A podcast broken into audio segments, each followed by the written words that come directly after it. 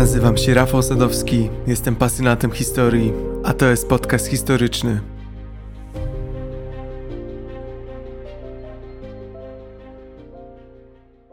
To niewiarygodne, szepnął do załogi porucznik Reinhard Hardegen, dowódca U-123, niemieckiej łodzi podwodnej, kiedy wieczorem 14 stycznia 1942 roku wynurzyli się u brzegu Rhode Island na wybrzeżu stanu Massachusetts w Ameryce Północnej. Wokół nich na wodzie płonęło paliwo i słychać było potężne eksplozje. Mam wrażenie, że Amerykanie będą bardzo zaskoczeni, kontynuował porucznik. Chwilę wcześniej Hardegen celną torpedą zatopił tankowiec Nornes, a w ciągu następnych 4 dni u wybrzeży przylądka Hatteras zatopi jeszcze 4 statki. To wszystko dziać się będzie ponad 7000 km od Europy. W styczniu 1942 roku Bitwa o Atlantyk, najdłuższa bitwa w trakcie II wojny światowej, trwająca niemal przez cały jej okres, osiągnęła swoje apogeum. Niemieckie uboty, czyli łodzie podwodne, stanowiły wtedy taką potęgę, że przepływały cały Ocean Atlantycki i polowały na statki handlowe przy samym brzegu Ameryki. Od ładunków przewożonych przez atlantyckie konwoje, kursujące przez ocean ze Stanów Zjednoczonych do Europy, zależało przetrwanie Wielkiej Brytanii, walczącej z Niemcami. Atlantyk był jedną z kluczowych aren zmagań sił zbrojnych w trakcie II wojny światowej. I dlatego tak ważne było, aby tę bitwę wygrać. Bitwę, której teatrem zawsze był zimny, nieraz rozgniewany Ocean Atlantycki. Bitwę, która unicestwiła ponad 1800 niemieckich statków i aż 4000 statków alianckich. Bitwę, która pochłonęła życie ponad 120 000 marynarzy.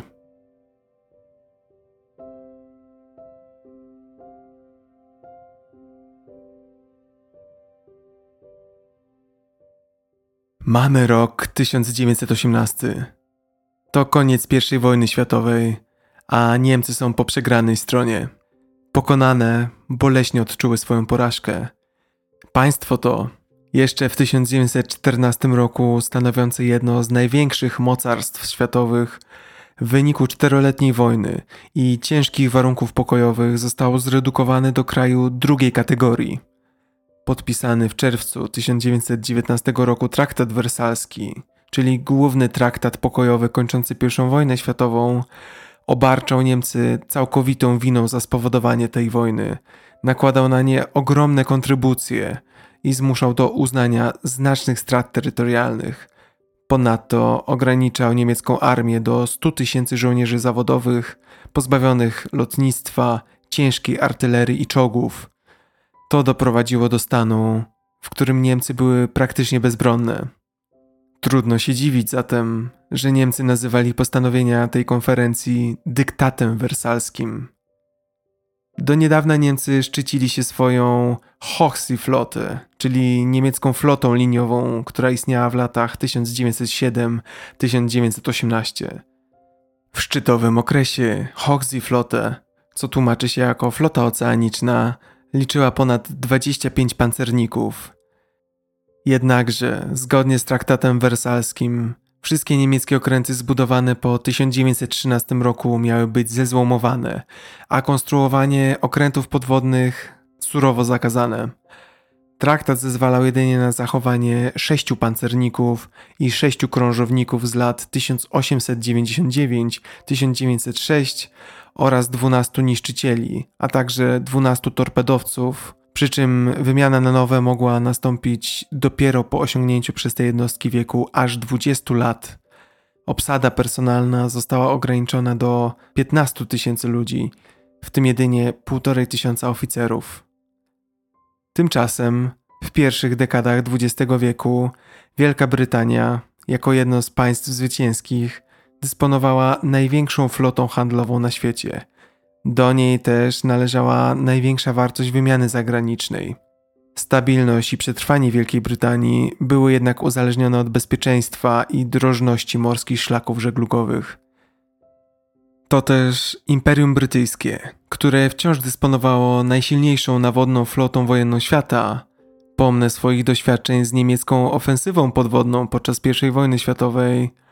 W trakcie zwołanej w 1921 roku z inicjatywy Stanów Zjednoczonych konferencji waszyngtońskiej usiłowało doprowadzić do całkowitego międzynarodowego zakazu budowy i posiadania okrętów podwodnych przez kogokolwiek. Okręty tej klasy postrzegało bowiem jako największe zagrożenie dla swojego panowania na morzach. Starania te się nie udały i wobec niezapisania tego zakazu w traktacie waszyngtońskim w 1922 roku Wielka Brytania skłoniła delegacje innych państw do podpisania deklaracji o wyrzeczeniu się używania okrętów podwodnych oraz do wyrzeczenia się prowadzenia nieograniczonej wojny podwodnej przeciwko statkom handlowym. Traktat waszyngtoński w rzeczywistości był jednak bronią obosieczną. Słabnąca pozycja Wielkiej Brytanii, która nie była w stanie dorównać amerykańskiej gospodarce, zmusiła ją do przyjęcia amerykańskiej propozycji ograniczającej zbrojenia morskie. Ta propozycja oznaczała stosunek 5:3 w zakresie ciężkich okrętów odpowiednio dla Stanów Zjednoczonych, Wielkiej Brytanii i Japonii. Propozycja ta z jednej strony równała Wielką Brytanię ze Stanami Zjednoczonymi, z drugiej zaś dawała silną pozycję Japonii. Taki stosunek sił powodował, że Wielka Brytania stanęła przed, co prawda odległą we wczesnych latach 20., lecz coraz bardziej realną perspektywą niemożności dorównania nawet Japonii. Gdyby Zjednoczone Królestwo stanęło w obliczu ewentualnej konieczności jednoczesnego prowadzenia działań wojennych zarówno na Atlantyku, jak i na Pacyfiku.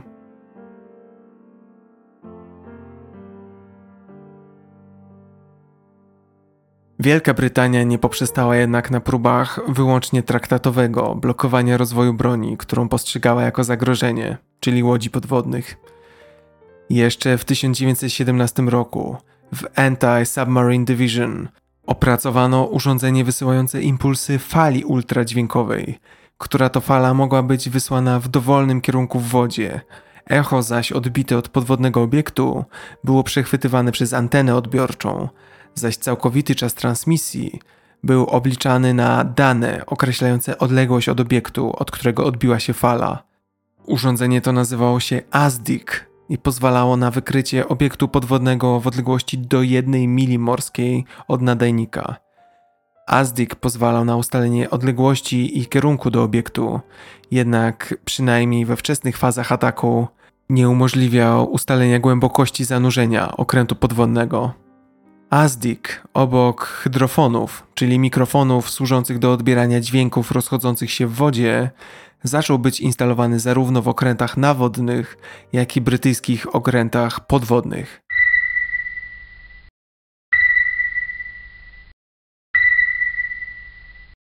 To, co teraz słyszycie, to dźwięk ASDIC-a. Dźwięk, który słyszały załogi okrętów podwodnych. Słyszały go zaś jedynie wtedy, gdy były wykryte. Wyobrażacie sobie mieć świadomość, że kilkadziesiąt metrów wyżej statek wie, że jesteście pod nim, a w waszym kierunku powoli zmierzają bomby głębinowe?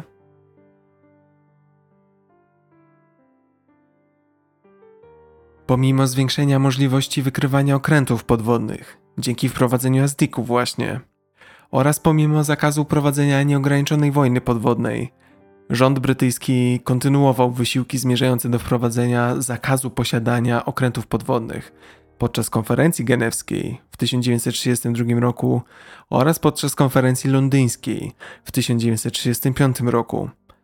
Obie próby ponownie zakończyły się niepowodzeniem. Stany, Francja i Wielka Brytania nie mogły się porozumieć. Tę chwilę słabości wykorzystały pozostałe państwa. Japonia wypowiedziała wszelkie międzynarodowe konwencje ograniczające zbrojenia morskie, a III Rzesza, którą na mocy Traktatu Wersalskiego obowiązywał zakaz posiadania okrętów podwodnych, po prostu wznowiła ich produkcję. To niespecjalnie martwiło Wielką Brytanię.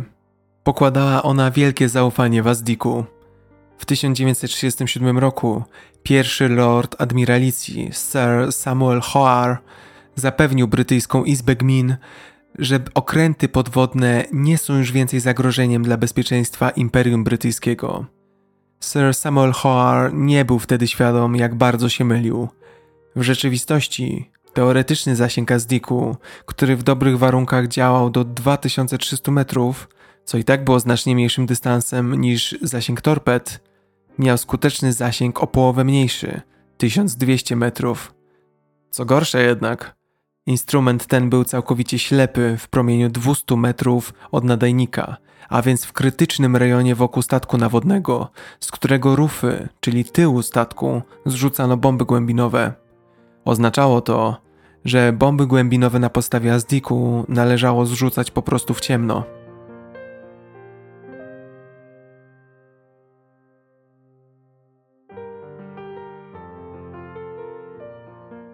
Co to takiego bomba głębinowa? To broń podwodna, przeznaczona do rażenia okrętów podwodnych znajdujących się w zanurzeniu. Do czasów II wojny światowej był to główny środek zwalczania okrętów podwodnych. Później jego rola malała i obecnie ma już znaczenie historyczne. Bomba głębinowa składała się z ładunku materiału wybuchowego umieszczonego w cylindrycznym, metalowym kadłubie wodoszczelnym, który wyposażony był w zapalnik. Najczęściej stosowano zapalniki hydrostatyczne, które powodowały wybuch bomby na odpowiedniej, zaprogramowanej głębokości, uruchamiane na skutek wzrostu ciśnienia wody. Najprościej rzecz ujmując, bomba głębinowa wyglądała jak mała beczka, która wypełniona była ładunkiem wybuchowym. Bomby głębinowe były przede wszystkim zrzucane, a właściwie staczane ze zrzutni bomb głębinowych, czyli specjalnych pochylni znajdujących się na rufie, czyli tyle okrętu nawodnego. Bomby głębinowe były zrzucane i miotane nad domniemaną pozycją okrętu podwodnego, ustalaną za pomocą obserwacji, za pomocą sonarów, albo na przykład za pomocą ASDIC-u. Zrzucano je seriami dla pewniejszego rażenia celu. Na przykład podczas II wojny światowej standardowym brytyjskim sposobem użycia bomb była salwa z 5 bomb. 3 zrzuconych po kolei ze zrzutni i 2 wyrzuconych w tym czasie na boki z miotaczy, przez co 5 bomb pokrywało obszar w kształcie krzyża. Nastawiano też bomby na wybuchy na różnych głębokościach. W czasie II wojny światowej wprowadzono również bomby szybciej tonące. Do zniszczenia lub uszkodzenia okrętu podwodnego nie wymagane było bezpośrednie trafienie. Wystarczał wybuch w odległości nawet 20 metrów. Resztę załatwiało ciśnienie. Bomby głębinowe tego rodzaju mają zwykle masę materiału wybuchowego. To jest około 100 kg.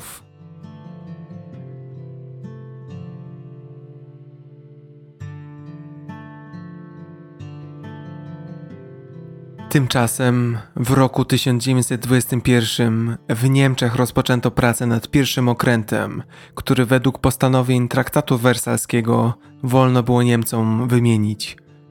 Zwodowano lekki krążownik Emden, zaś niebawem dołączyły do niego 3 następne: Königsberg i Karlsruhe w roku 1929 oraz Köln rok później.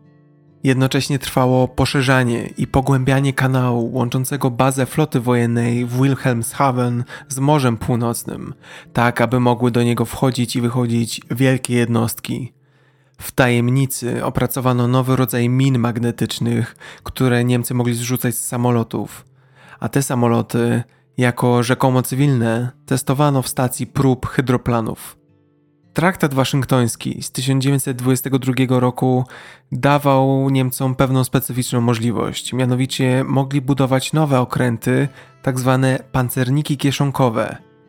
Był to rodzaj statku, który choć rozmiarowo ogromny, to nie mógł przekraczać 10 200 ton wyporności. Tak znaczne ograniczenie wagi okrętu uzyskano dzięki zastosowaniu spawania elektrycznego oraz lekkich stopów w kadłubie, a przede wszystkim dzięki użyciu nowych gatunków stali o znacznie większej wytrzymałości, pozwalających na zastosowanie cieńszego pancerza przy zachowaniu dotychczasowej wysokiej odporności na przebicie. Przy wymiarach krążownika ciężkiego pancerniki kieszonkowe posiadały wyjątkowo silną artylerię o kalibrze 280 mm, choć słabszą niż na pancernikach tego okresu. Okręty te miały słabsze opancerzenie, ale za to duży zasięg uzyskiwany dzięki zastosowaniu silników spalinowych w miejsce dotychczasowych turbin parowych. 19 maja 1931 roku zwodowano pierwszy pancernik kieszonkowy Deutschland, a dwa dalsze, admiral Hoare i admiral Graf Spee, były w budowie. Wraz z dojściem Hitlera do władzy Niemcy rozpoczęły realizację planu budowy 6 pancerników, 6 krążowników, kilku dywizjonów niszczycieli, torpedowców i poławiaczy min oraz 16 ubotów, czyli łodzi podwodnych. Od 1933 roku rząd brytyjski, chcąc zabezpieczyć swoją dominację na morzu, sądował możliwość zawarcia odrębnego układu z Niemcami, który ograniczyłby możliwość rozwoju niemieckiej floty do ułamka wielkości floty brytyjskiej. Ograniczone w tym względzie traktatem wersalskim Niemcy były skłonne porozumieć się w tej mierze z Wielką Brytanią, co legalizowałoby przynajmniej część tajnych i w większości nielegalnych do tej pory niemieckich zbrojeń.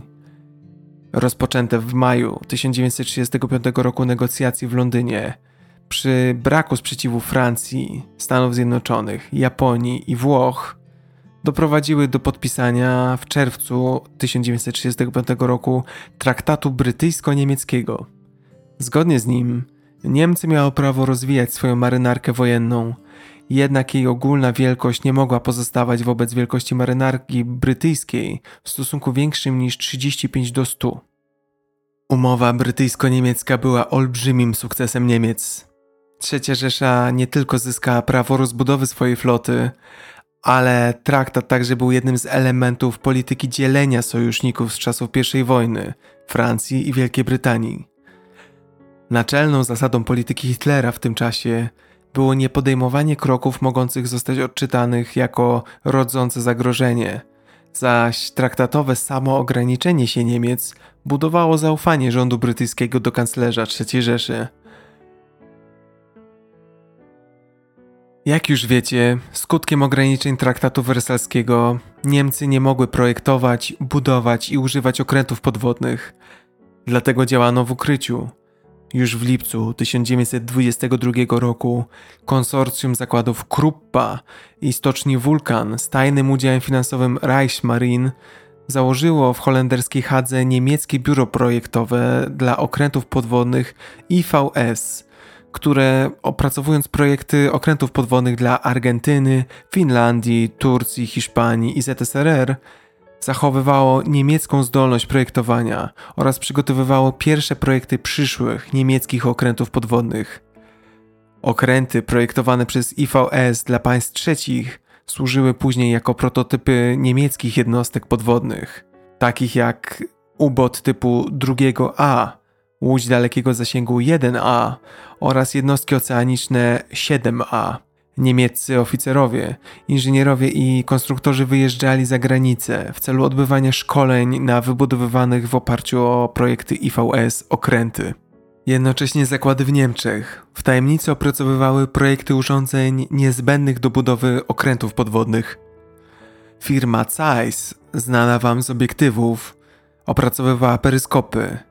MAN, znane nam ciężarówki, opracowywali silniki diesla, Lorenz wyposażenie radiowe, a Anschutz żyrokompasy. Jednocześnie już od początku lat 30. niemiecka marynarka przygotowywała się na możliwość wojny z Francją i Polską. Zaczęto budować lotniskowiec, 9 eskadr lotnictwa morskiego oraz 3 flotyle okrętów podwodnych, razem 16 ubotów.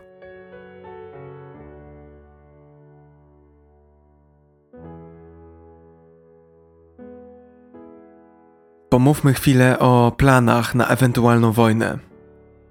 W 1937 roku dla Adolfa Hitlera było jasne, że Wielka Brytania w końcu straci cierpliwość, gdy Niemcy będą starały się uzyskać hegemonię na kontynencie. Ówczesny sztab dowódcy Kriegsmarine, admirał Erich Raeder, przygotowywał wobec tego memorandum, w którym stwierdził, że Wielka Brytania ma wprawdzie niepodważalną przewagę swojej marynarki na wodach europejskich, przewagę, której Niemcy nie będą w stanie dorównać, Jednak jej słabością jest jej zależność od drożności morskich linii komunikacyjnych. W konsekwencji wojna przeciwko Wielkiej Brytanii musi być bitwą o militarną i ekonomiczną komunikację. Rezultatem przyjęcia tej koncepcji było powstanie Planu Z, rozbudowy niemieckiej floty w oparciu o jednostki nawodne z zadaniem zwalczania brytyjskiej żeglugi na Atlantyku. Zaplanowano budowę ciężkiej eskadry, składającej się z lotniskowców wspierających pancerniki, krążowniki i niszczyciele, w których okręty podwodne grały marginalną rolę. Raeder był ogromnym sceptykiem okrętów podwodnych.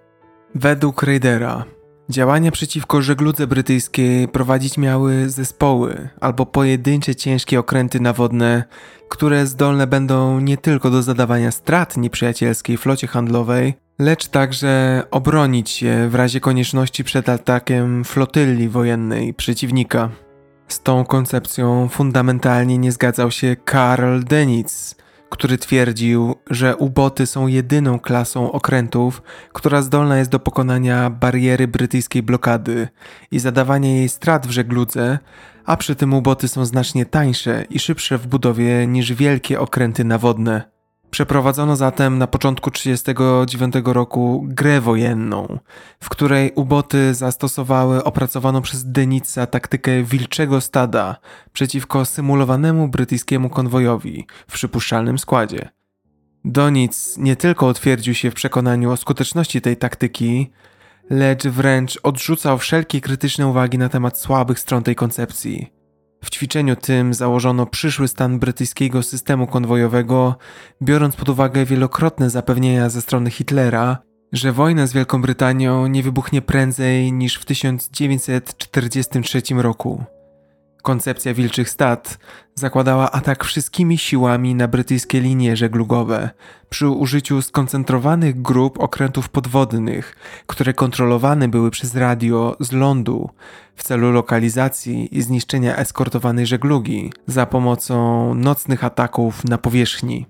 Zdając sobie sprawę z ograniczeń, a także zalet okrętów podwodnych, Dönitz wprowadził nowy, intensywny system szkolenia załóg ubotów, w którym załogi przeprowadzały przeciętnie 8 symulowanych ataków dziennych i 7 ataków nocnych w ciągu każdej doby rejsu. Podczas szkolenia intensywnie ćwiczono nocne ataki na powierzchni, w których okręty podwodne były używane jako nawodne torpedowce, wykorzystując ich niewielką sylwetkę do osiągnięcia zaskoczenia. Ten system znacznie odbiegał od brytyjskiego systemu szkolenia, który w ogóle nie przewidywał ćwiczeń ataków nocnych. Admiralicja brytyjska sztywno bowiem trzymała się przyjętej przez siebie starej koncepcji strategicznej z czasów jeszcze I wojny światowej. Wedle tej koncepcji okręty podwodne są jedynie dodatkiem do silnej floty nawodnej, której zadaniem jest przeprowadzenie dużej bitwy rozstrzygającej o panowaniu na morzu, po czym wyniszczająca blokada i ostrzał wybrzeży przeciwnika.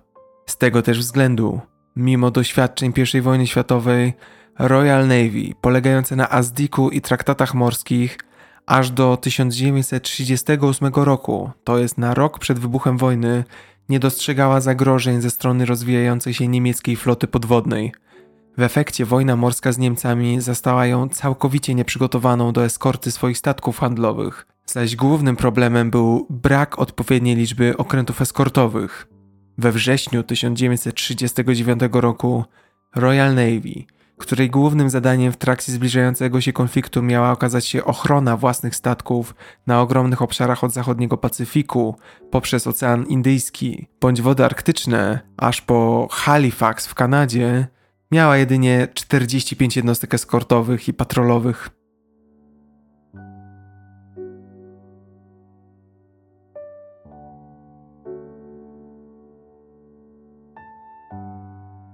To właśnie sprawia, że Bitwa o Atlantyk jest tak ciekawa z punktu widzenia historii. Otóż nikt nie był do niej gotowy. Z jednej strony mamy bowiem całkowite, biorąc pod uwagę skalę czekającego ją zadania, nieprzygotowanie floty brytyjskiej do obrony własnych linii żeglugowych i archaiczne doktryny wojenne, z drugiej zaś poważny mankament doktryny Dönitza po stronie niemieckiej. Już przed wybuchem wojny niektórzy oficerowie zwracali Dönitzowi uwagę bowiem, że wszystkie zalety okrętów podwodnych, a więc ich trudna wykrywalność oraz zaskoczenie, mogą zostać zniwelowane przez użycie radarów, systemów namierzania komunikacji radiowej, samoloty oraz wyposażone w ASDIC nawodne okręty eskortowe. Jednakże charakter Dönitza oraz fascynacja opracowaną przez siebie taktyką wilczych stad nakazywały odrzucać mu pojawiające się wątpliwości. Podstawową jednak słabością planu wojny podwodnej okazały się początkowe niedostatki w liczbie pozostających do dyspozycji okrętów podwodnych oraz ich uzależnienie od pływania na powierzchni morza. Pamiętajmy bowiem, że jeszcze 80 lat temu, podczas II wojny światowej, okręty podwodne mogły zanurzać się raptem na kilkanaście godzin, a większość czasu płynęły po powierzchni. W rzeczywistości także III Rzesza była zupełnie nieprzygotowana do prowadzenia wojny morskiej, z którego to powodu Niemcy musieli po raz drugi w XX wieku uciekać się do walki za pomocą tanich, masowo produkowanych okrętów podwodnych. Niemieckie uboty były bowiem zmodernizowanymi okrętami z czasów I wojny światowej. Podstawowymi jednostkami niemieckimi podczas II wojny światowej były wypierające 760 ton okręty typu 7, stanowiące nieco tylko ulepszoną i powiększoną wersję okrętów typu 3, które weszły do służby w 1917 roku. W praktyce były to okręty nawodne, z możliwością krótkotrwałego zanurzenia w celu wykonania lub uniknięcia ataku.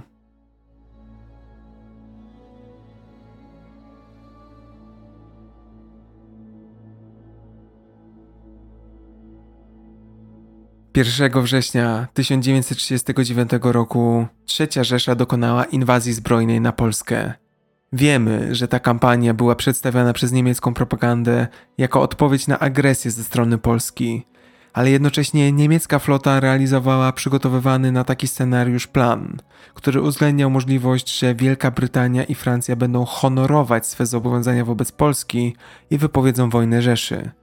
Decyzją Berlina, już na kilka dni przed atakiem na Polskę, wszystkie dostępne operacyjnie niemieckie okręty podwodne zostały wysłane nie tylko na Bałtyk, lecz przede wszystkim na północny i południowy zachód od Wysp Brytyjskich, na południe od Półwyspu Iberyjskiego oraz do cieśniny gibraltarskiej, a także na południowe Morze Północne i rejon kanału La Manche.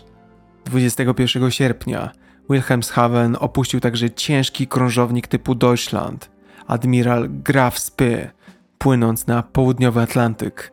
Strategią Hitlera było izolowanie kampanii w Polsce.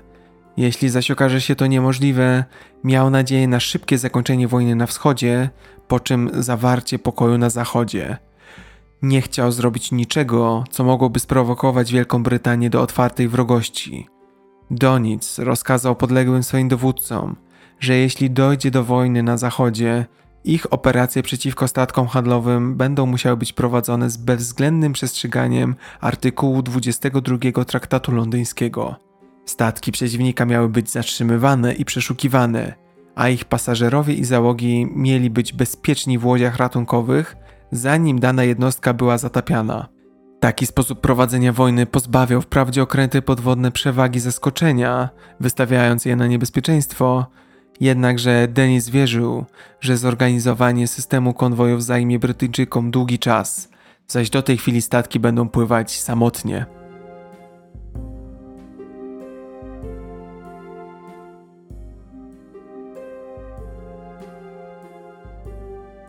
Ku wielkiemu zaskoczeniu Hitlera, 3 września 1939 roku o godzinie 11 rano, honorując swoje zobowiązania wobec Polski, Wielka Brytania wypowiedziała wojnę Niemcom.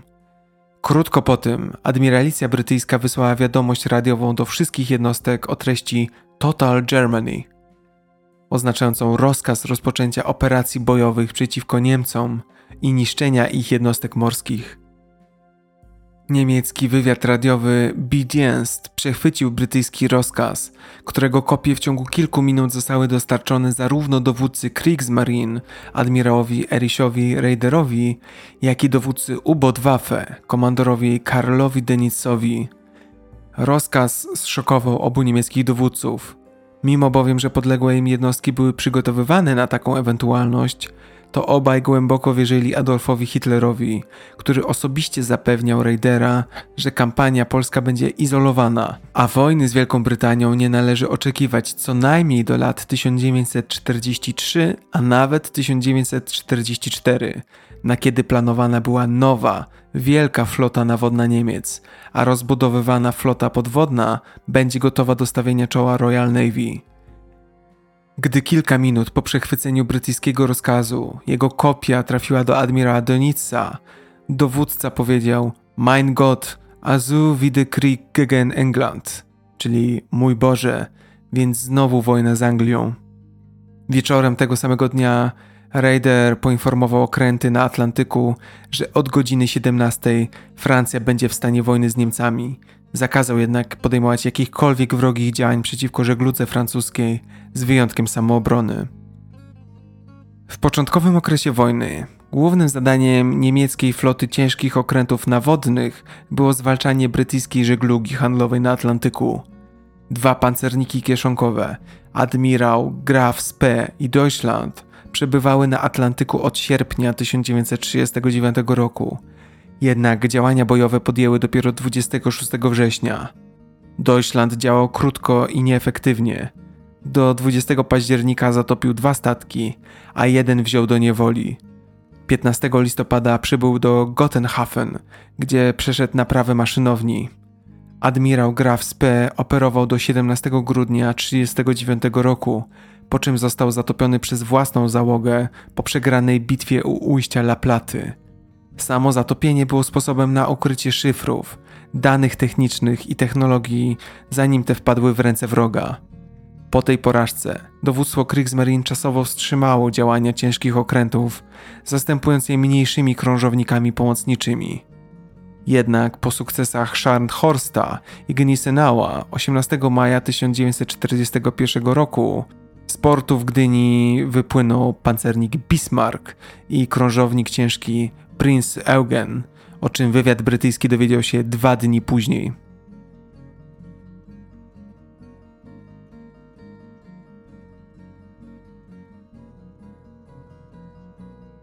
Pancerniki typu Bismarck były największymi okrętami w historii niemieckiej marynarki wojennej, a jednocześnie najcięższymi pancernikami, jakie kiedykolwiek zbudowano w historii Europy. Pozwólcie, że wam trochę o nim opowiem. Budowę Bismarcka rozpoczęto 1 lipca 1936 roku. Bismarck wszedł do służby w Kriegsmarine 24 sierpnia 1940 roku. Jego dowódcą został komandor Ernst Lindemann. 28 września 1940 roku Bismarck wychodzi na swój pierwszy rejs do Gotenhafen, czyli Gdyni, która miała być jego głównym portem postojowym. Bismarck razem z Scharnhorstem, Gnisau, Princem Eugenem i Tirpitzem zostali przeznaczeni do działań krążowniczych przeciwko konwojom zaopatrzeniowym. Ciężkie okręty niemieckie miały bowiem zakaz podejmowania walki z równoważnym przeciwnikiem w postaci pancerników i krążowników Royal Navy. Bismarck wyszedł w morze z Gdyni 19 maja 1941 roku, po czym po odłączeniu Prinza Eugena i eskorty niszczycieli oraz przerywaczy zagród minowych wziął kurs na Wielki Bełt. 21 maja okręty niemieckie zakotwiczyły w fiordzie koło Bergen. Zmieniono wówczas charakterystyczny, kontrastowy kamuflaż bałtyckich okrętów z biało-czarnymi skośnymi pasami na jednolite, jasno-szare malowanie. Okręty niemieckie zostały jednak wykryte w fiordzie przez brytyjski samolot rozpoznawczy i w obawie przed brytyjskim nalotem zrezygnowano z uzupełnienia paliwa i wieczorem okręty wyszły w pełne morze. Niemiecki zespół po opuszczeniu fiordów Bergen skierował się na północ w kierunku wyspy Jan Mayen. 22 maja rano odesłano 3 niszczyciele eskorty do Trondheim, po czym Bismarck i Prinz Eugen kontynuowały rejs samodzielnie.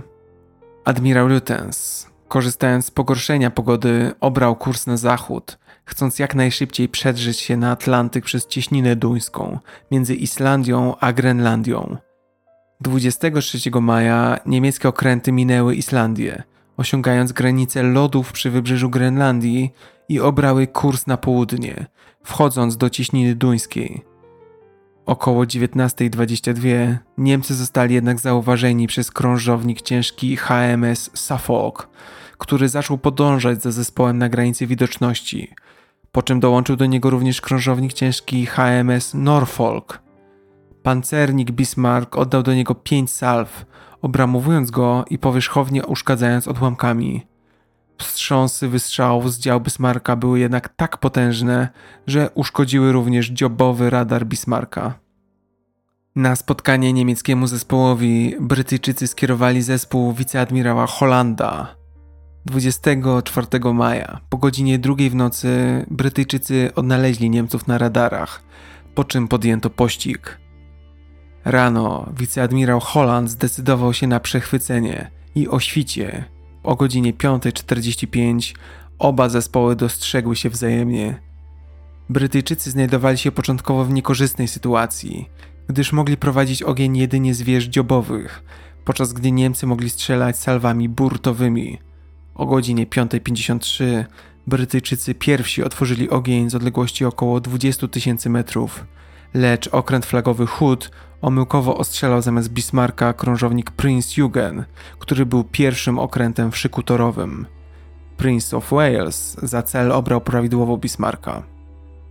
O 5:55 ogień otworzyły oba niemieckie okręty, koncentrując go na Hoodzie. Bismarck oddał do Hooda 5 salw i o 6:01, po 5. salwie Bismarcka, pocisk 4. albo 5. salwy trafił go z odległości około 18 km w śródokręcie w okolicy rufowego masztu, po czym Hood błyskawicznie zatonął w ogromnej eksplozji. Oba niemieckie okręty skoncentrowały następnie ogień na Prince of Wales, trafiając go 3 pociskami kalibru 380 mm. Jeden z pocisków przebił burtę pod wodą, nie wybuchając. Skutkiem tego było nabranie około 600 ton wody do kadłuba.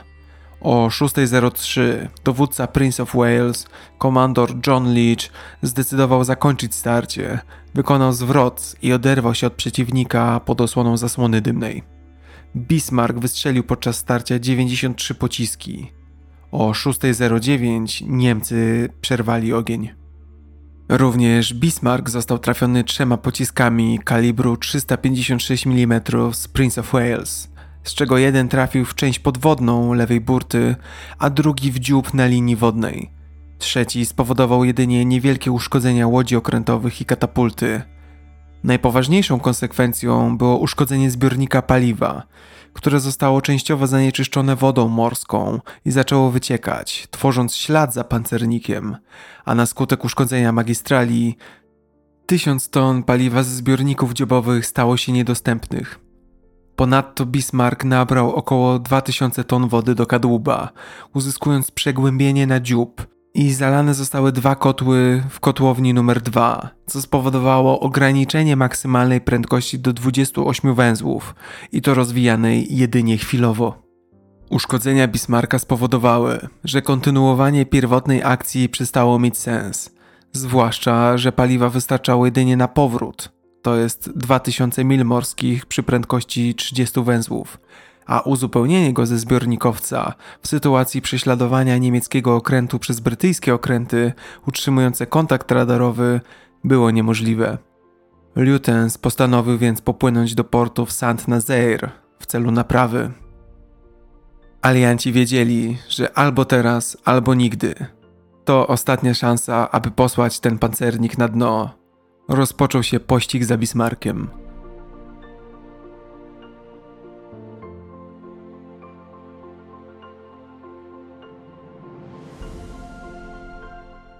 W nocy przeciwko Bismarckowi wypuszczono 9 samolotów torpedowych Fairey Swordfish z lotniskowca HMS Victorious.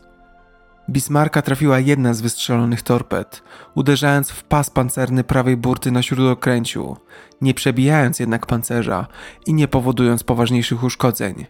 Manewry unikowe, wstrząsy i zwiększenie prędkości spowodowały jednak zerwanie prowizorycznych plastrów, które zatykały dotychczasowe przebicia, a także powstanie dodatkowych przecieków, w celu usunięcia których pancernik musiał dodatkowo zwolnić. O godzinie 1:30 w nocy 25 maja doszło ponownie do krótkiej wymiany ognia z Prince of Wales z odległości 15 000 metrów. Oddano po dwie bezskuteczne salwy. Jednakże wkrótce potem, po godzinie 3:06, Bismarck zdołał zgubić prześladowców, zataczając koło w prawo i następnie obierając kurs ku Francji.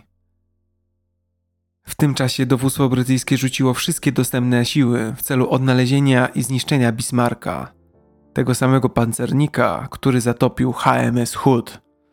Mimo złej pogody prowadzono intensywne poszukiwania lotnicze. Na Bismarcku 25 maja zastosowano kamuflaż w postaci dobudowania makiety drugiego komina w nadziei zmylenia lotnictwa. Nurkowie zdołali częściowo naprawić rurociągi paliwa, co umożliwiło odzyskanie około 200 ton tegoż. 26 maja o godzinie 10:30 rano łódź latająca Katalina odnalazła Bismarcka. Około 14:50 wypuszczono przeciwko Bismarckowi atak samolotów torpedowych Swordfish z lotniskowca Ark Royal, lecz celem nieskutecznego nalotu omyłkowo stał się własny krążownik Sheffield. Naloty ponowiono i o godzinie 20:47 Bismarck został zaatakowany przez 15 Swordfishów, atakujących śmiało z bliskich odległości na minimalnym pułapie z różnych kierunków. Ogień przeciwlotniczy, prowadzony także przez działa średniego i głównego kalibru, strzelające w wodę w celu spowodowania rozprysków, był nieskuteczny i samoloty trafiły pancernik 2 torpedami. Decydujące dla losu okrętu uszkodzenia wywołała jedna, która trafiła w rufę i spowodowała zalanie maszynowni sterowej oraz uszkodzenie i blokadę obu sterów. Druga torpeda uderzyła w śródokręcie po lewej burcie, powodując niewielkie przecieki w rejonie lewego wału napędowego. Bismarck utracił sterowność, wykonując zwrot w lewo, po czym z uwagi na wiatr i fale przybrał kurs na północny zachód, płynąc z małą prędkością w stronę głównych sił brytyjskich, w kierunku przeciwnym do Francji. Innymi słowy, Bismarck mimowolnie zaczął płynąć na misję kamikaze. Próby manewrowania i zmiany obrotów śrub przynosiły niewielkie rezultaty. Powiodło się odblokowanie tylko jednego steru, co nie polepszyło sytuacji. W ciemnej nocy, 5 minut przed 22:00, Brytyjczycy ponownie utracili kontakt z Bismarckiem. 26 maja do ciężkich okrętów brytyjskich polujących na Bismarcka dołączyła 4. flotylla niszczycieli komodora Philipa Wiana, odłączona od eskorty konwoju WS-8B. Wspominam o niej, gdyż w jej skład wchodził również polski ORP Piorun. O 22:37 Piorun odnalazł Bismarcka na radarze. Następnie zmniejszył dystans i przez 59 minut manewrował w kiepskiej widoczności i silnym sztormie, w bezpośrednim kontakcie wzrokowym z pancernikiem, w odległości między 7 a 12 km od niego. Bismarck oddał do pioruna 3 niecelne salwy z dział głównego kalibru, obramowując go, oraz ostrzelał niecelnie z artylerii średniej. 10 minut przed północą piorun utracił kontakt z Bismarckiem i pomimo starań dołączenia do ataków torpedowych nie odnalazł go ponownie. Bismarcka odnalazły jednak pozostałe 4 niszczyciele, które również zostały nieskutecznie ostrzelane. Jedynie Kozak został o 23:42 lekko uszkodzony odłamkami.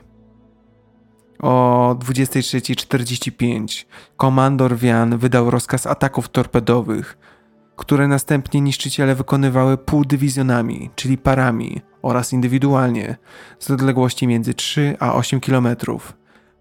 Wystrzelono łącznie 16 torped, każdą niecelnie. Bismarck w odpowiedzi prowadził również nieskuteczny ogień. Niszczyciele następnie utrzymywały przerywany kontakt z pancernikiem przez resztę nocy, oświetlając go od czasu do czasu pociskami oświetlającymi. Po utracie kontaktu odnalazł go o 5:55 Sik, po czym jeszcze o 7:00 Maori zaatakował pancernik 2 torpedami. Rano 27 maja Bismarck nadal był niesterowny i płynął z małą prędkością w kierunku północno-zachodnim. Od północnego zachodu nadpłynęły dwa brytyjskie pancerniki HMS King George i Rodney, które o godzinie 8:47 otworzyły ogień z odległości około 20 km, a następnie zaczęły się przybliżać. Wkrótce Bismarck zaczął być dosłownie demolowany z trzech stron, trafiany artylerią główną i średnią brytyjskich pancerników i ciężkich krążowników. O 8:49 Bismarck odpowiedział ogniem, ostrzeliwując nieskutecznie Rodneya, bliskie upadki, lecz bez trafień, a następnie od godziny 9:00 King George'a. Niesterowność i zmiany kursu Bismarcka utrudniały korygowanie przez niego ognia, a dodatkowo wkrótce, o godzinie 8:59, pocisk Norfolka zniszczył mu dziobowe stanowisko kierowania dział. W tym samym czasie unieruchomione pociskiem Rodneya zostały obie wieże dziobowe, a następnie zostały uszkodzone kolejnym pociskiem o 9:02. O 9:13 pocisk King George'a zniszczył rufowe stanowisko centralnego kierowania ogniem. Ogień prowadziły jeszcze przy pomocy własnych dalmierzy wieże rufowe Bismarcka, ale był on niecelny. Naprawiono następnie wieżę dziobową, lecz ostatecznie artyleria główna Bismarcka zamilkła w 9:30 rano. Część nawodna Bismarcka była niszczona pociskami i była ogarnięta rozległymi pożarami. Otrzymał co najmniej kilkadziesiąt trafień, niektóre źródła szacują nawet do 400.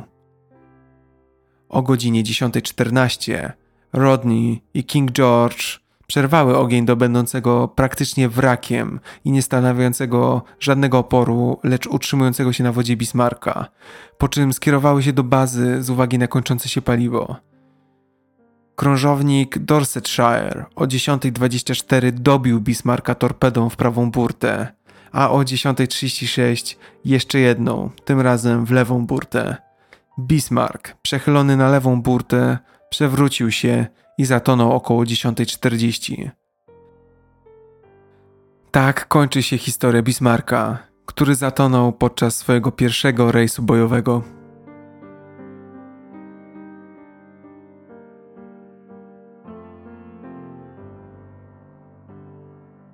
Z 2200 zaokrętowanych na Bismarcku marynarzy uratowało się jedynie 115 rozbitków oraz jedno zwierzę, maskotka załogi, duży czarny kot, który ostatecznie przeżyje swój pancernik o niemal 1,5 dekady.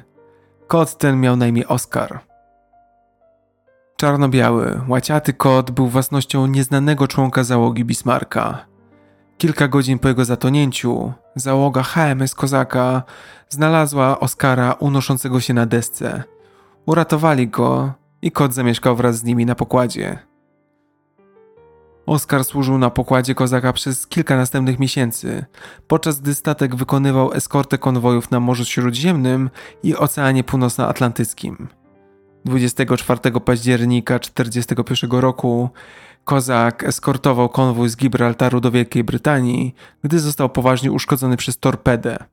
Początkowa eksplozja zdmuchnęła 1/3 przedniej części statku, zabijając 160 osób. 27 października Kozak zatonął na wschód od Gibraltaru, ale Oskar przeżył również i ten atak. Został przeniesiony na statek ratunkowy na Gibraltar. Kot ten od tej pory nosił przydomek niezatapialny. Następnie został przeniesiony na lotniskowiec HMS Ark Royal, który, jak pamiętacie, przyczynił się do zniszczenia Bismarcka. Szczęście Ark Royal niestety też dobiegło końca i 14 listopada 1941 roku również został storpedowany. Próbowano podjąć próby holowania Ark Royal na Gibraltar, ale niepowstrzymany napływ wody sprawił, że to zadanie okazało się daremne. Statek przechylił się i zatonął 30 mil od Gibraltaru. Oskara odnaleziono zaczepionego o unoszącą się na wodzie deskę. Podobno był bardzo zły i syczał. Nie trudno mu się dziwić, to już trzecia niechciana kąpiel w Atlantyku. Utrata Ark Royal stanowiła koniec morskiej kariery Oskara. Najpierw przeniesiono go do biura gubernatora Gibraltaru, a następnie odesłano z powrotem do Wielkiej Brytanii, gdzie spędził pozostałą część wojny mieszkając w domu marynarza w Belfaście, zwanym Domem Żeglarzy. Oskar zmarł w 1955 roku. Jego pastelowy portret, zatytułowany Oskar, kot Bismarcka, jest w posiadaniu Narodowego Muzeum Morskiego w Greenwich.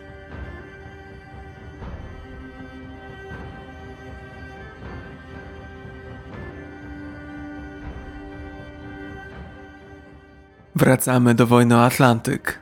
Uszkodzony Prinz Eugen, który pomagał Bismarckowi, powrócił do Brestu i na tym zakończyły się większe akcje ciężkich okrętów nawodnych Kriegsmarine na Atlantyku. Kriegsmarine dysponowała jeszcze znacznymi siłami nawodnymi.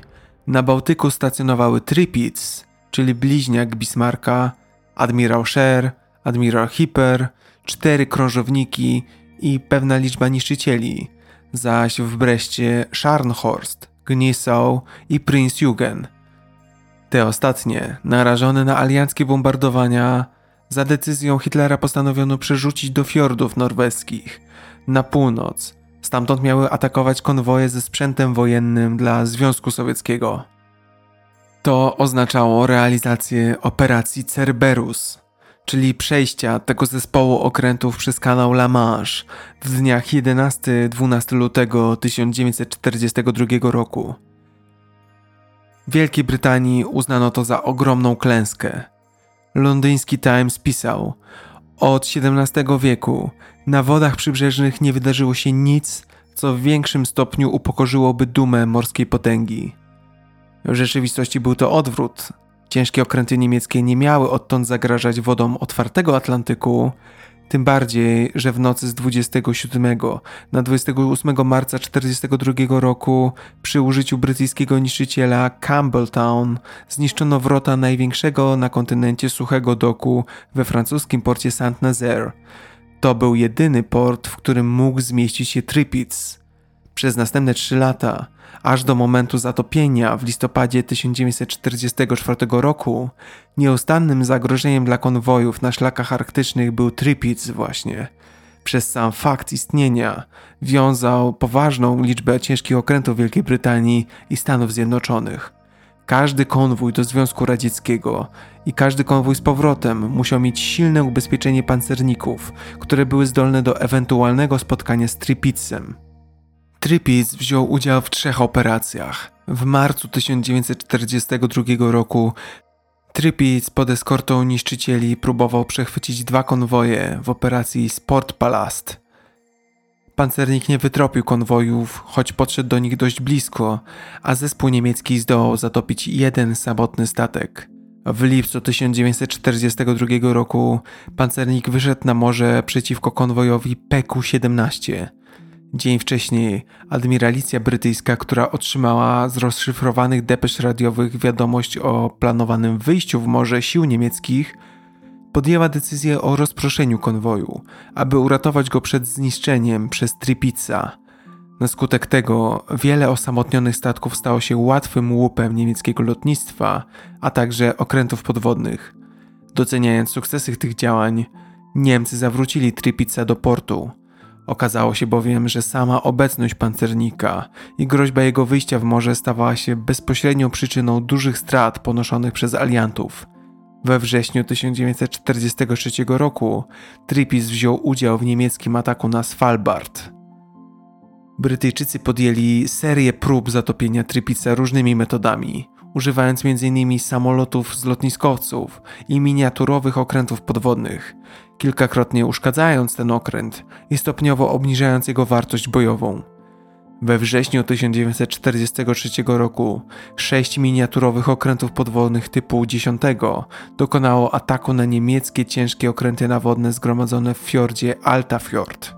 Ładunki wybuchowe podłożone pod Tirpitzem spowodowały jego ciężkie uszkodzenie. Pełny sukces osiągnięto jednak dopiero 12 listopada 1944 roku, używając ciężkich bombowców typu Lancaster, uzbrojonych w ciężkie bomby Tallboy ważące po 5,5 tony każda. Po trafieniu 2 bombami tuż w pobliżu burty, Tirpitz poszedł na dno.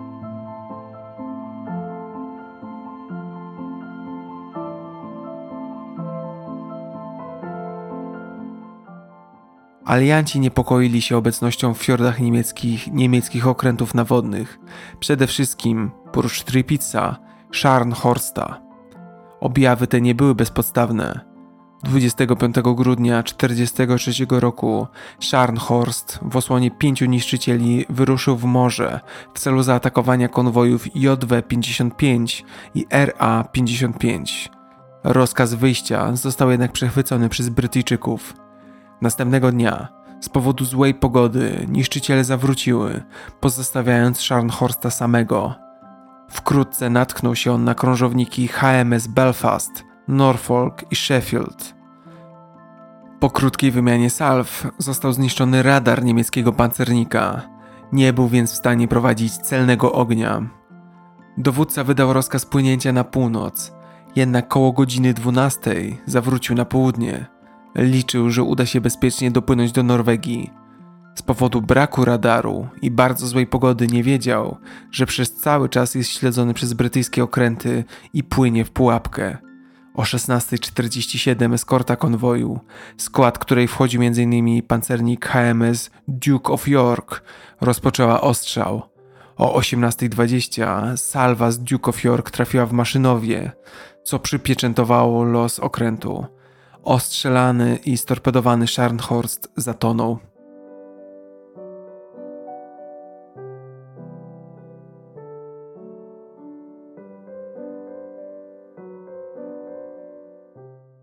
W roku 1945 niemal wszystkie wielkie nawodne okręty niemieckie skierowane zostały na Bałtyk i nie wzięły już udziału w ostatnich zmaganiach Bitwy o Atlantyk. Floty alianckie przez cały okres wojny morskiej znajdowały się w aktywnej defensywie. Royal Navy starała się osiągnąć panowanie na morzach, ale tego celu nie osiągnęła. Od początku starała się blokować drogi wyjściowe z Morza Północnego, utrzymując dwie flotylle, jedną w Scapa Flow na Orkadach i drugą na południu Anglii z zadaniem zamknięcia kanału La Manche. Blokada taka nie była jednak skuteczna, bowiem okręty niemieckie, korzystając ze złych warunków pogodowych, przerywały ją i wychodziły na ocean. Gdy admiralicja dowiadywała się, że na Atlantyku pojawiał się niemiecki rajder, rzucała w pościg znaczną liczbę okrętów, osłabiając zespoły blokadowe. I tak celem przechwycenia pancernika kieszonkowego admirał Graf Spee wysłano w morze 9 zespołów, w skład których wchodziły 23 okręty.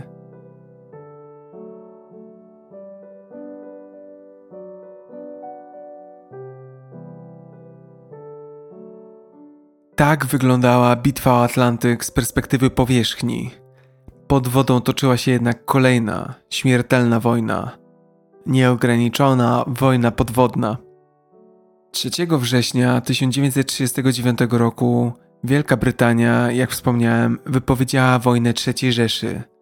Tego dnia statek Atenia, statek cywilny, transportowy, płynął z Wysp Brytyjskich w kierunku Kanady.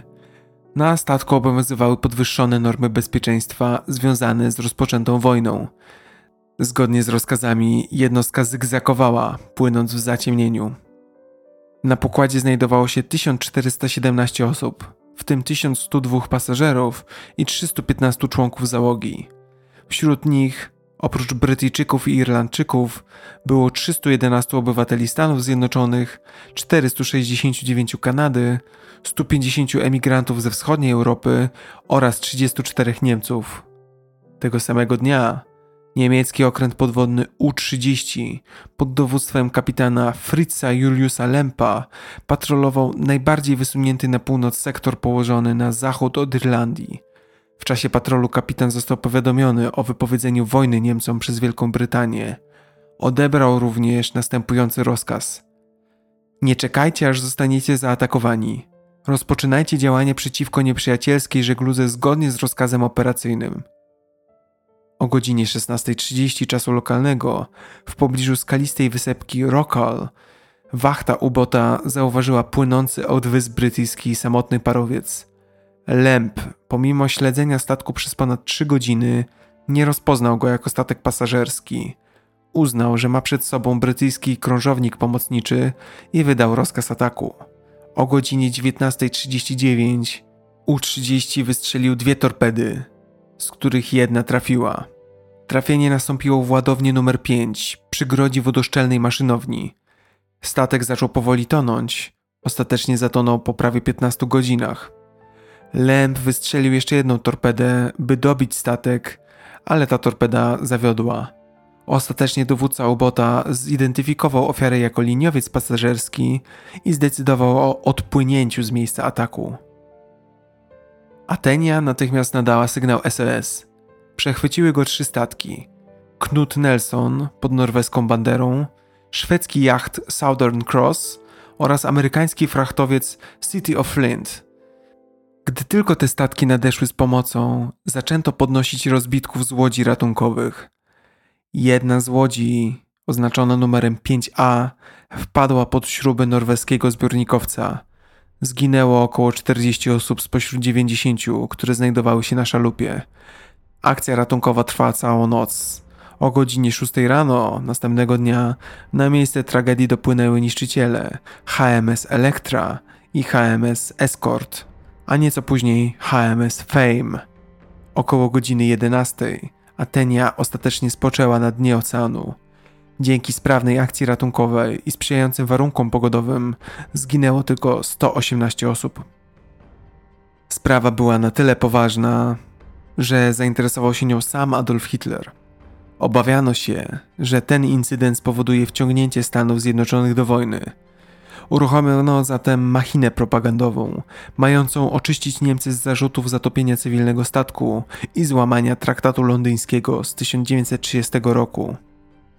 Podjęto zatem następujące kroki. 4 września Erich Raeder oświadczył, że Atenia nie mogła paść ofiarą ubota, jako że w promieniu 130 km od miejsca zdarzenia nie znajdował się żaden z okrętów podwodnych Kriegsmarine. 5 września niemieckie media poinformowały, że zatopienie Atenii było brytyjską prowokacją, która miała na celu wciągnięcie Stanów Zjednoczonych do wojny. Zaś 7 września Kriegsmarine wydała następujący komunikat. W obszarze, w którym zatonął parowiec Atenia, nie było niemieckich sił morskich, dlatego przypisywanie niemieckim siłom jakiegokolwiek związku z zatonięciem Atenii jest zupełnie bezpodstawne. Próby dalszego obciążania niemieckiej floty odpowiedzialnością za zatopienie Atenii, pomimo urzędowego niemieckiego zaprzeczenia, przedstawiać będą sobą typowy produkt obrzydliwego szczucia.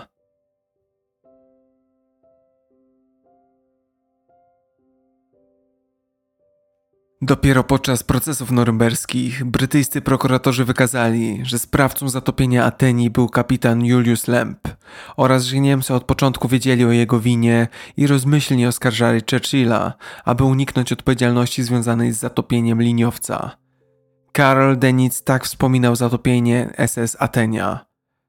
3 września 1939 roku U-30 zatopił angielski statek pasażerski Atenia. Zaciemniony statek płynął bardzo osobliwym kursem, zygzakując. Dowódca uznał go więc za krążownik pomocniczy i zatopił. Mimo usprawiedliwienia, że działał w dobrej wierze, został on przeze mnie ukarany, ponieważ działając z większą starannością mógł rozpoznać, że nie był to krążownik pomocniczy.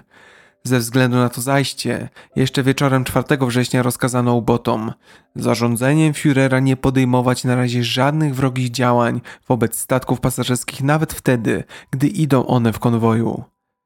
Niezależnie od sprawy Atenii, zamiarem zarówno OKM, czyli Oberkommando Marine, jak i samego Berlina było prowadzenie nieograniczonej wojny podwodnej, a więc niepoddanej wymuszonym w 1930 przez Wielką Brytanię w celu ochrony jej własnych interesów regułom prawnym.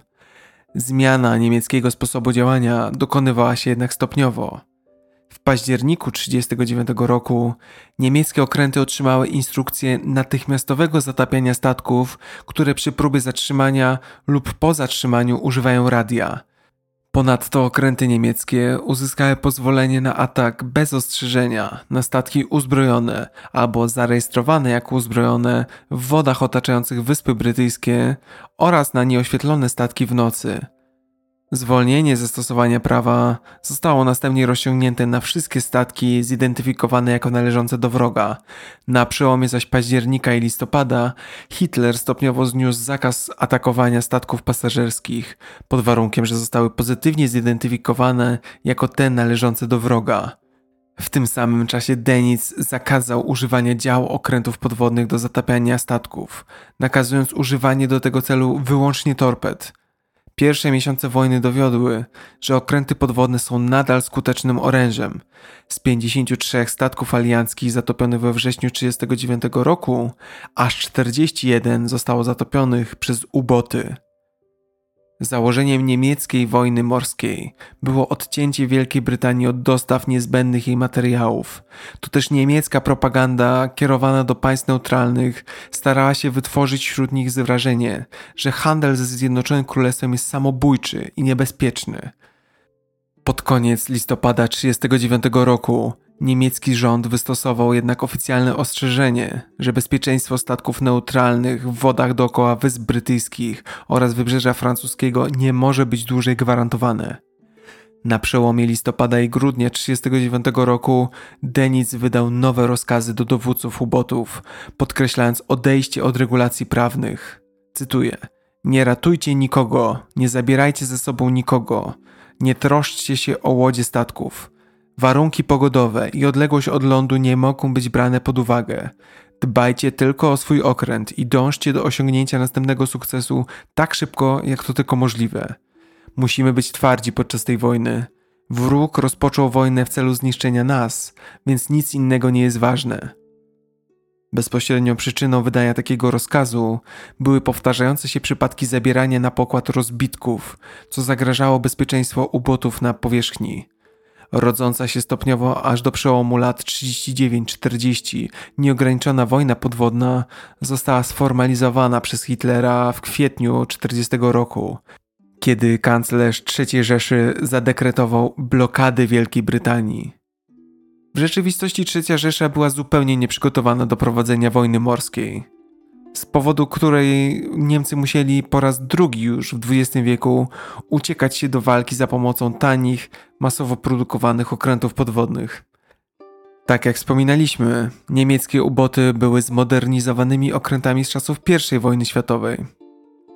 Podstawowym ubotem II wojny światowej był wypierający 760 ton okręt typu 7, stanowiący w rzeczywistości nieco tylko ulepszoną i powiększoną wersję okrętów, jakie weszły do służby w 1917 roku.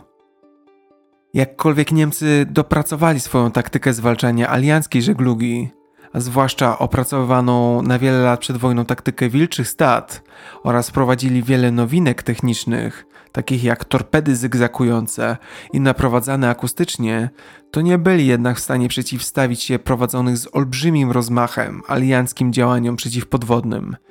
Stało się tak zwłaszcza z powodu niewystarczającego wsparcia działań okrętów podwodnych przez lotnictwo rozpoznawcze, jak również słabego tempa unowocześniania floty. W efekcie, gdy tylko w połowie 1944 roku niemieckie stocznie zaczęły budować stanowiące diametralnie nową jakość w dziedzinie okrętów podwodnych jednostki typu 21, to było już zbyt późno, by okręty, które wyznaczyły powojenny kierunek rozwoju broni tej klasy, mogły wpłynąć na ostateczny rezultat działań wojennych. Pomimo tego, od sierpnia 1942 roku do maja 1945 Ubotwaffe była jeszcze w stanie zatopić około 1000 alianckich statków.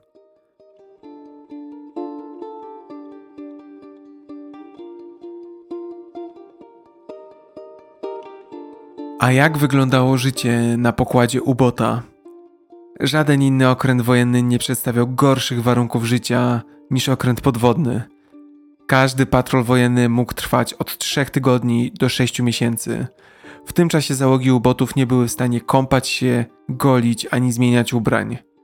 Nie trudno wyobrazić sobie, jak nieprzyjemne było to życie. Załoga ubota składała się ze specjalistów i marynarzy. Załoga wyspecjalizowana, takich jak radiowiec, torpedowiec i mechanik, była odpowiedzialna za obsługę i konserwację sprzętu na pokładzie ubota. Marynarze wykonywali inne zadania, takie jak ładowanie torped, czuwanie na moście, obsługa dział pokładowych oraz czynności porządkowe. Ich obciążenie pracą dzielono na kilka zmian, a marynarze pracowali na 3 8-godzinne zmiany, jedną na spanie, jedną na regularne obowiązki i jedną na zadania doraźne. Załoga wyspecjalizowana, tacy jak radiooperatorzy, miała 3-4 godzinne zmiany między 8 rano a 20 wieczorem oraz 2 6-godzinne w nocy. Surowe środowisko północnego Atlantyku oznaczało, że lodowate fale nieustannie unosiły się nad wieżą ubota, całkowicie zanurzając łódź i załogę na krótki czas. Jak już wiecie, uboty w zanurzeniu pływały tylko krótki czas.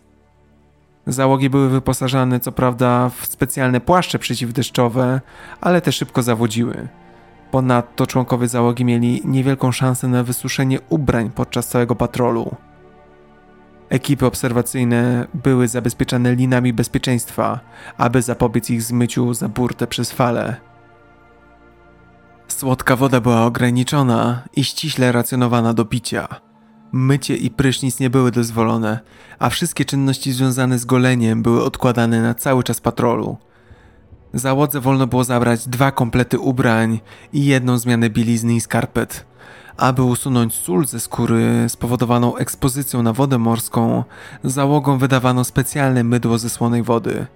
Aby kontrolować zapach ciała, stosowano wodę kolońską. Miejsca załogi były na wagę złota, a każda załoga miała 1 szafkę na rzeczy osobiste. Przy tak ograniczonych pryczach załoga często uciekała się do spania na zmiany. Gdy tylko 1 osoba wyczołgiwała się, następna wpełzała na jej miejsce. Prywatność nie istniała. Po prawej i lewej stronie ruchliwego chodnika ułożono prycze, a ruch ludzi był powszechny, gdyż załogi poruszały się w przód i w tył długiego ubota. Jedynie kapitan miał trochę prywatności. Zbudowaną z prostej kurtyny miał kwaterę, ale wciąż słyszał, co dzieje się na zewnątrz. Kwatera kapitana została umieszczona obok pokoju kontrolnego i pokoju radiowego, aby mógł szybko reagować w nagłych przypadkach. Innym interesującym tematem było jedzenie na pokładzie łodzi podwodnej. Na początku patrolu bardzo dużo jedzenia było ciasno układane w każdym zakamarku łodzi podwodnej. Dochodziło do tego, że nawet 1 z 2 toalet była wypełniona jedzeniem. Świeże mięso, kiełbasy, bochenki chleba, owoce i warzywa na początku występowały w obfitości, ale psuły się bardzo szybko w wilgotnym otoczeniu łodzi podwodnej. Nawet pójście do toalety nie było łatwym zadaniem. Dostępna była tylko 1 toaleta, dopóki jedzenie w drugiej nie zostało zjedzone. Przy 50 osobach korzystających z tej samej toalety często miały miejsce sytuacje awaryjne. System spłukiwania składał się z ręcznej pompy, w której zawartość odpadów była ręcznie pompowana do oceanu po każdym użyciu. Co więcej, korzystanie z toalety było zabronione podczas śledzenia wroga, ponieważ obawiano się, że hałas brzęczącego metalu albo wystrzelonych nieczystości ostrzegnie wroga o obecności ubota. Długie rejsy odbijały się na psychice, a wiele załóg popadało w depresję. Przez miesiące nie widzieli drzew, wzgórz ani w ogóle lądu, gdzie można by postawić stopę, za wyjątkiem pokładu łodzi podwodnej. Z wyjątkiem emocji podczas polowania na wrogi statek albo podczas unikania ataku, załogi zabijały czas słuchając w kółko tych samych nagrań albo grając w karty.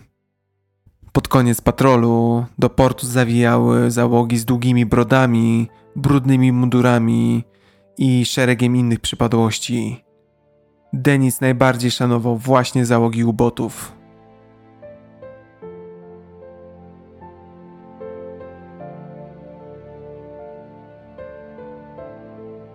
Na uwagę zasługują 2 zjawiska, które pojawiły się w trakcie II wojny światowej.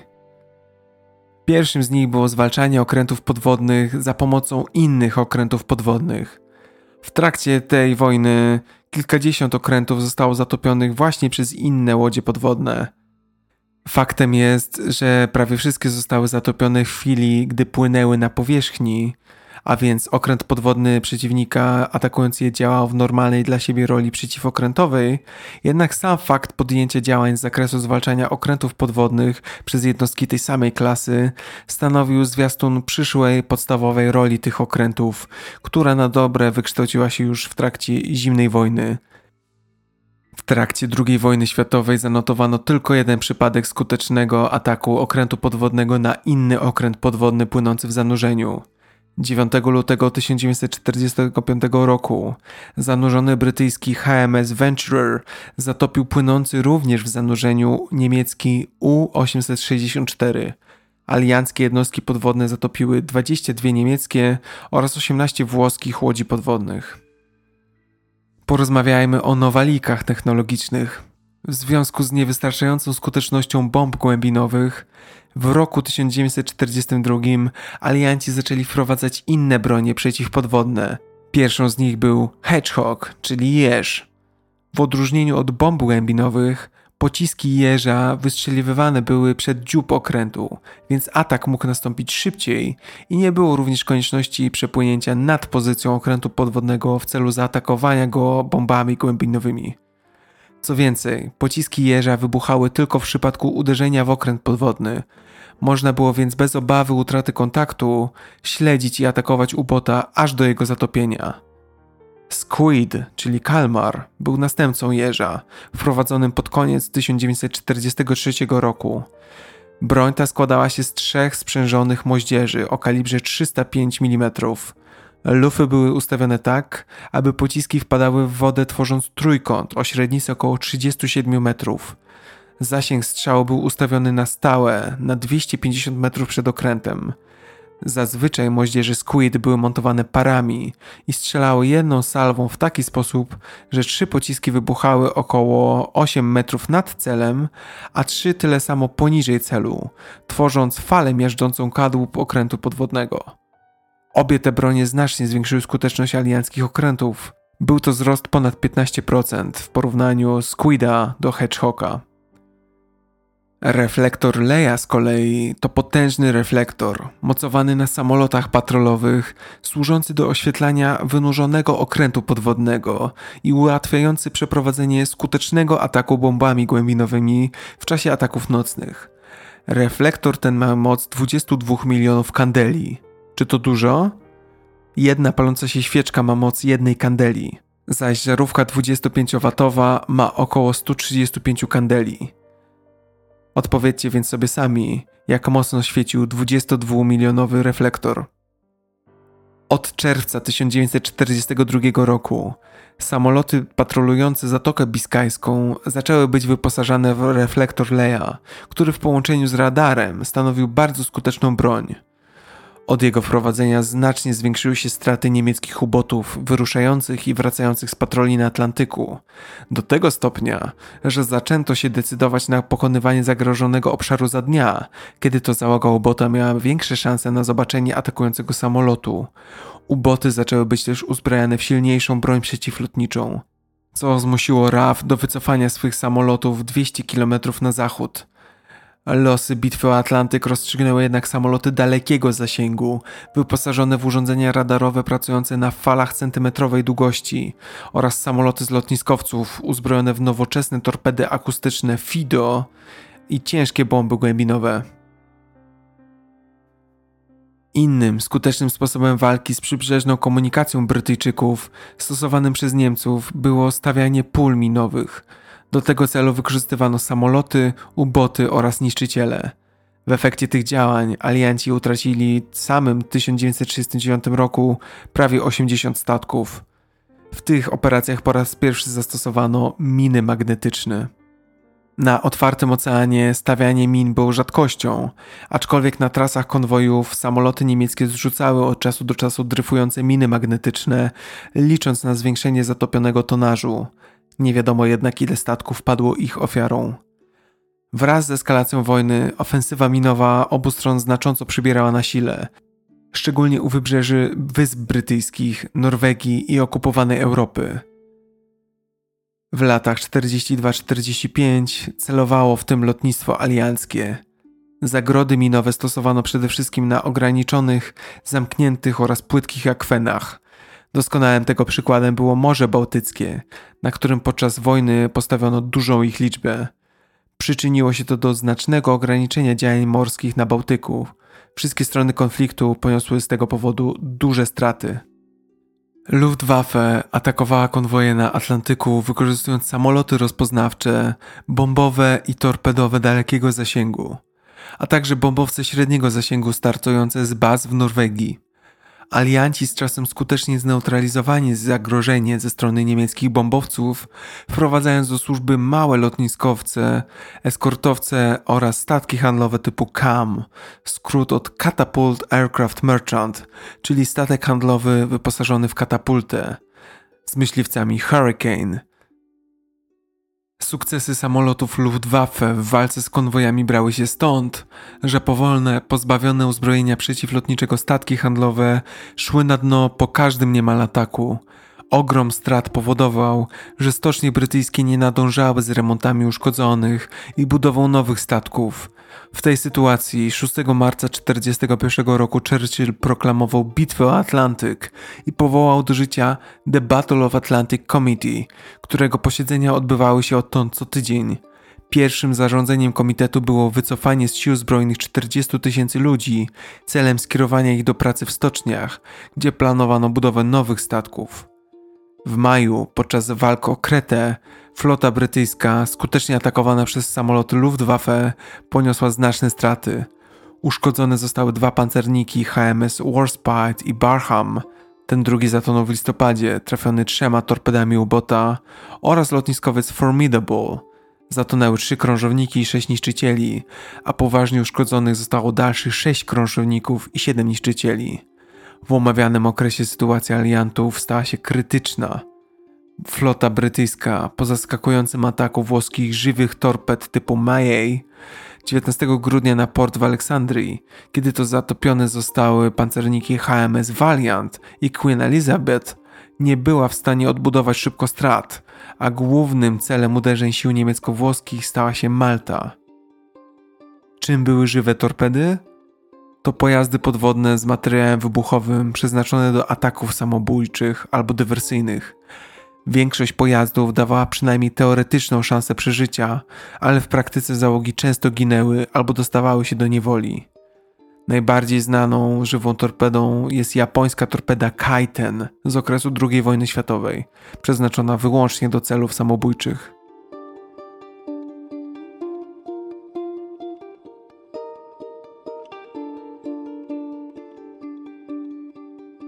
Nie sposób omówić bitwy o Atlantyk bez wspominania o operacjach desantowych. Obok operacji obocznych, jak zajęcia Islandii i Grenlandii, czy kolejnych rajdów na Lofoty i Svalbard, alianci dokonali w latach 1942-1944 kilku operacji desantowych.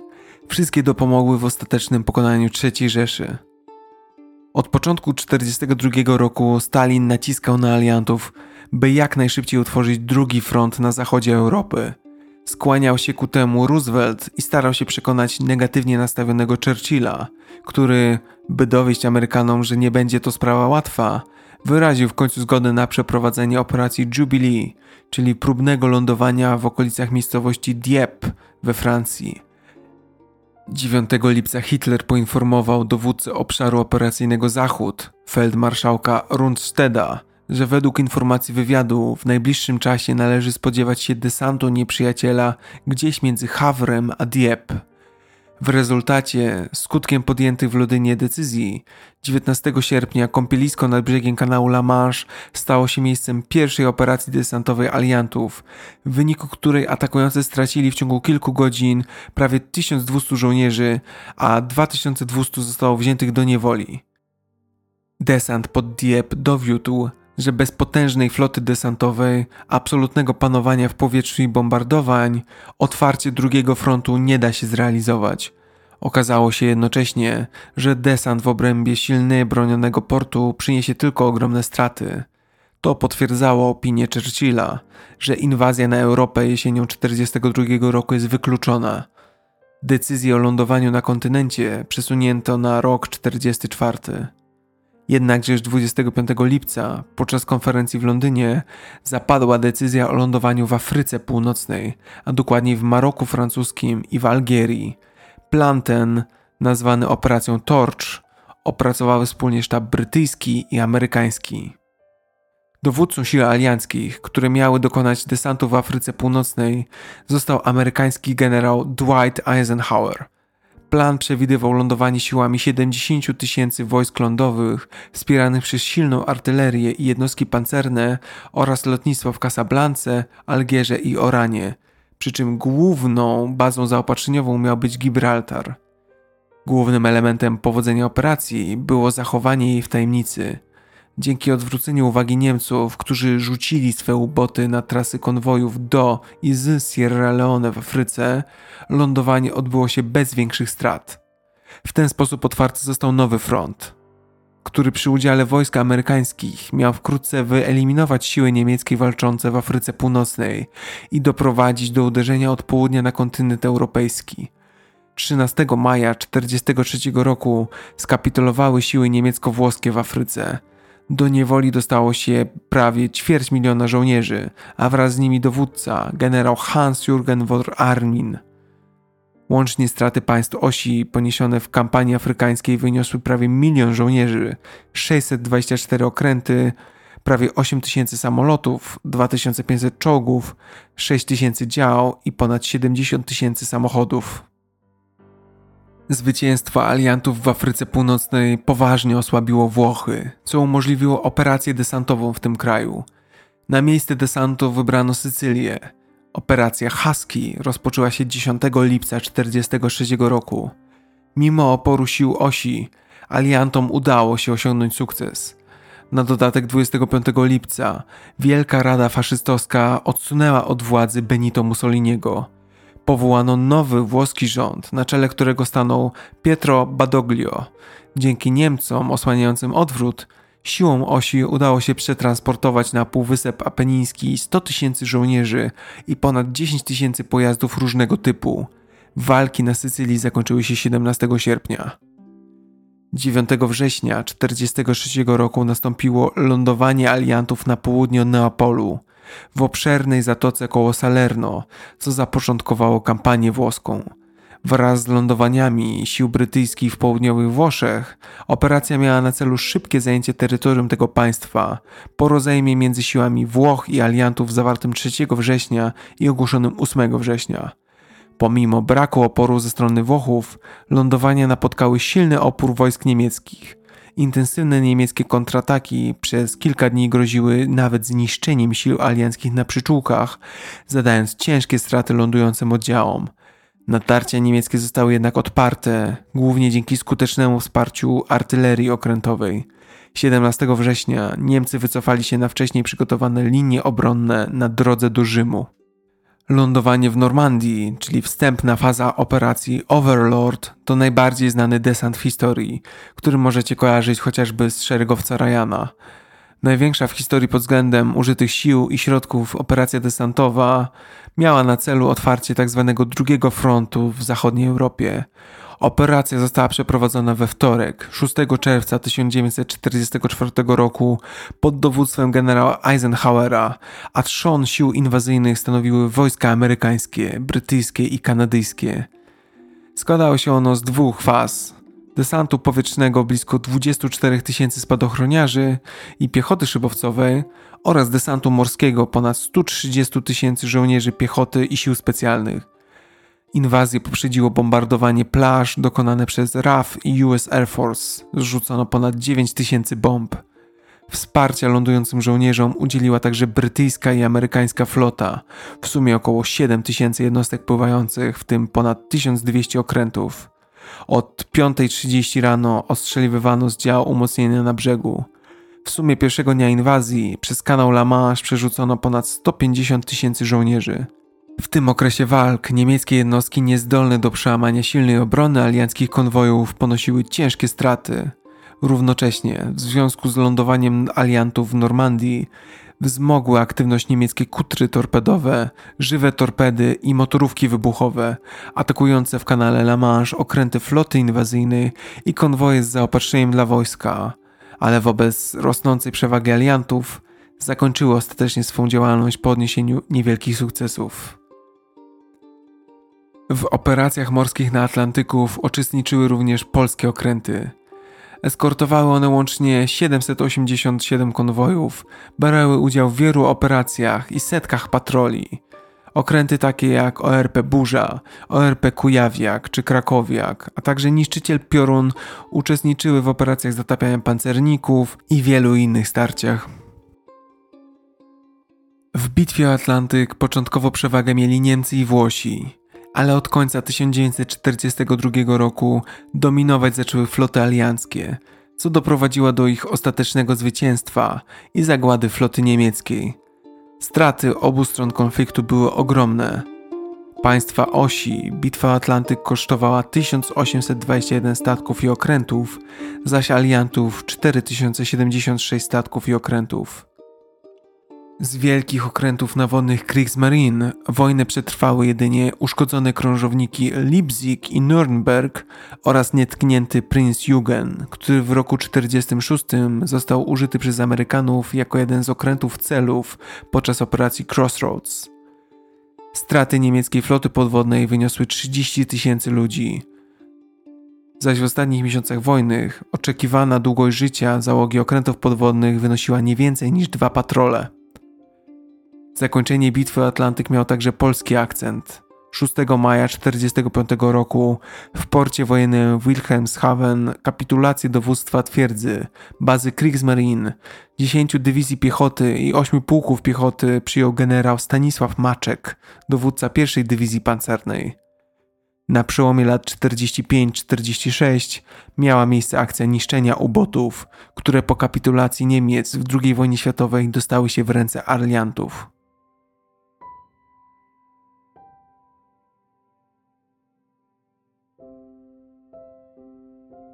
Bitwa o Atlantyk była prawdopodobnie najważniejszą bitwą II wojny światowej. Nawet bardziej niż Stalingrad, Moskwa, El Alamein, Midway czy Guadalcanal. Była to bitwa bez zaznaczonych linii, bez znanych nazwisk i bohaterów. Za to kluczowa dla losów całej wojny. Była to jedyna bitwa, na którą alianci nie mogli sobie pozwolić przegrać pod żadnym pozorem. I nie przegrali.